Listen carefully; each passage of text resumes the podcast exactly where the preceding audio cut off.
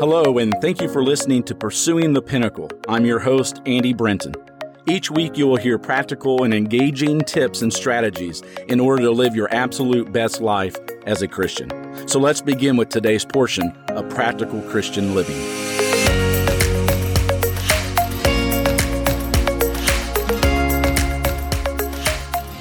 It was in last week's podcast that we considered the topic of worldliness and that worldliness is the opposite of spirituality.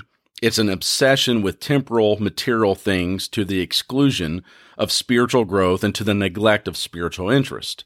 And we also looked at the idea that worldliness is a cancer, which creates an indifference to the moral values. In reality, a no difference attitude about right or wrong, an ordering of our lives without reference to Christian morals or ideals. And so today, I want us to consider this topic, worldliness, and extend it a bit further and hone in on the fact as to where this really affects us as Christians personally, as members of the Lord's body. And so consider this idea again, worldliness. You know, what is worldliness? Well, we've kind of given a definition to it, but in short, worldliness is sin. Worldliness is conforming to the world. Worldliness is anything that is opposed to being transformed, as Paul calls us to be in Romans chapter 12, verse 1 and 2. Worldliness is world likeness in anything. Worldliness is anything that is not Christ like or that hinders Christ likeness. Worldliness essentially is a wedge that sin drives into the heart of the member of the church, disuniting his own will and God's will for him, making his actions incompatible with his spiritual potentialities because he has allowed his own selfish interests to usurp the place of God in his life. And so, why are so many members or so many Christians today worldly? Well, I would say the very first cause is a failure to properly evaluate their life. Too many members of the church have not learned the real values of life. And what I mean by that is this they're interested in finding happiness but do not know where it is to be found. It has never dawned on them that happiness is determined by what one is. All we have to do is look at the Beatitudes and note the emphasis on the character that is there. Substitute the word happy for the word blessed. And then as you substitute that, just reread the Beatitudes.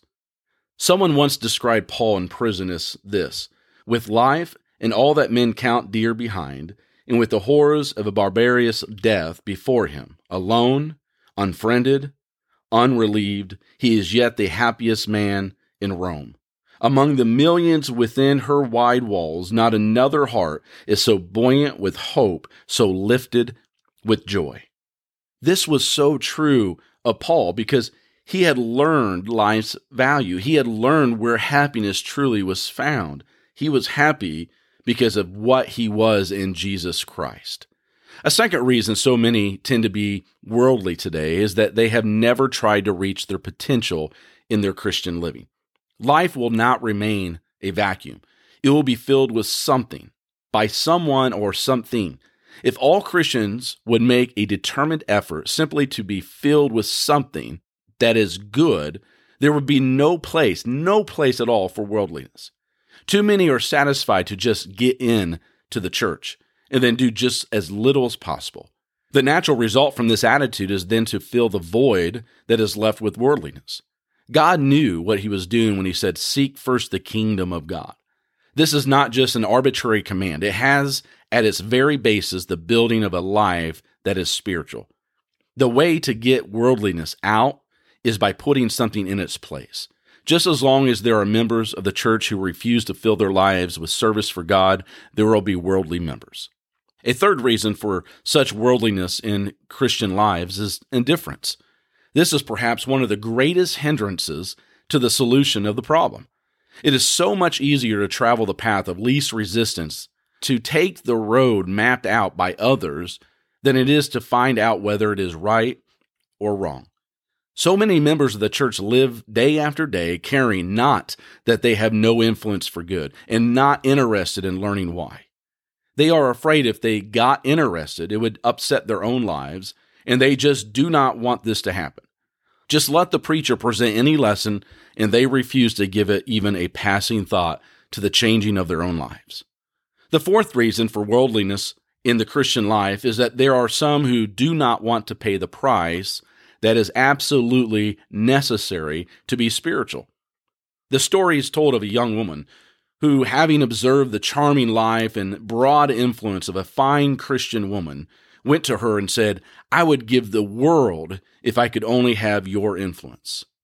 The lady replied, That is exactly what it cost. There is a price for everything, and spirituality is no exception.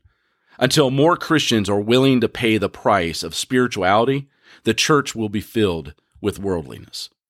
A fifth and final reason why we find worldliness in the life of the Christian is that many are guided by custom rather than the Bible. There are many members of the church who want the Bible on the plan of salvation. They want the Bible on the plan of how the church is to be originated and, and the organization of all that. They want the Bible on what God determines is worship. But they do not want the Bible on worldliness. Do they ever give chapter and verse for their worldly practices? No. Their theme song is everybody else is doing it. I can't see any harm in it. Then some might say, I can do it and it won't hurt me. So why does it matter? Well, suppose you could.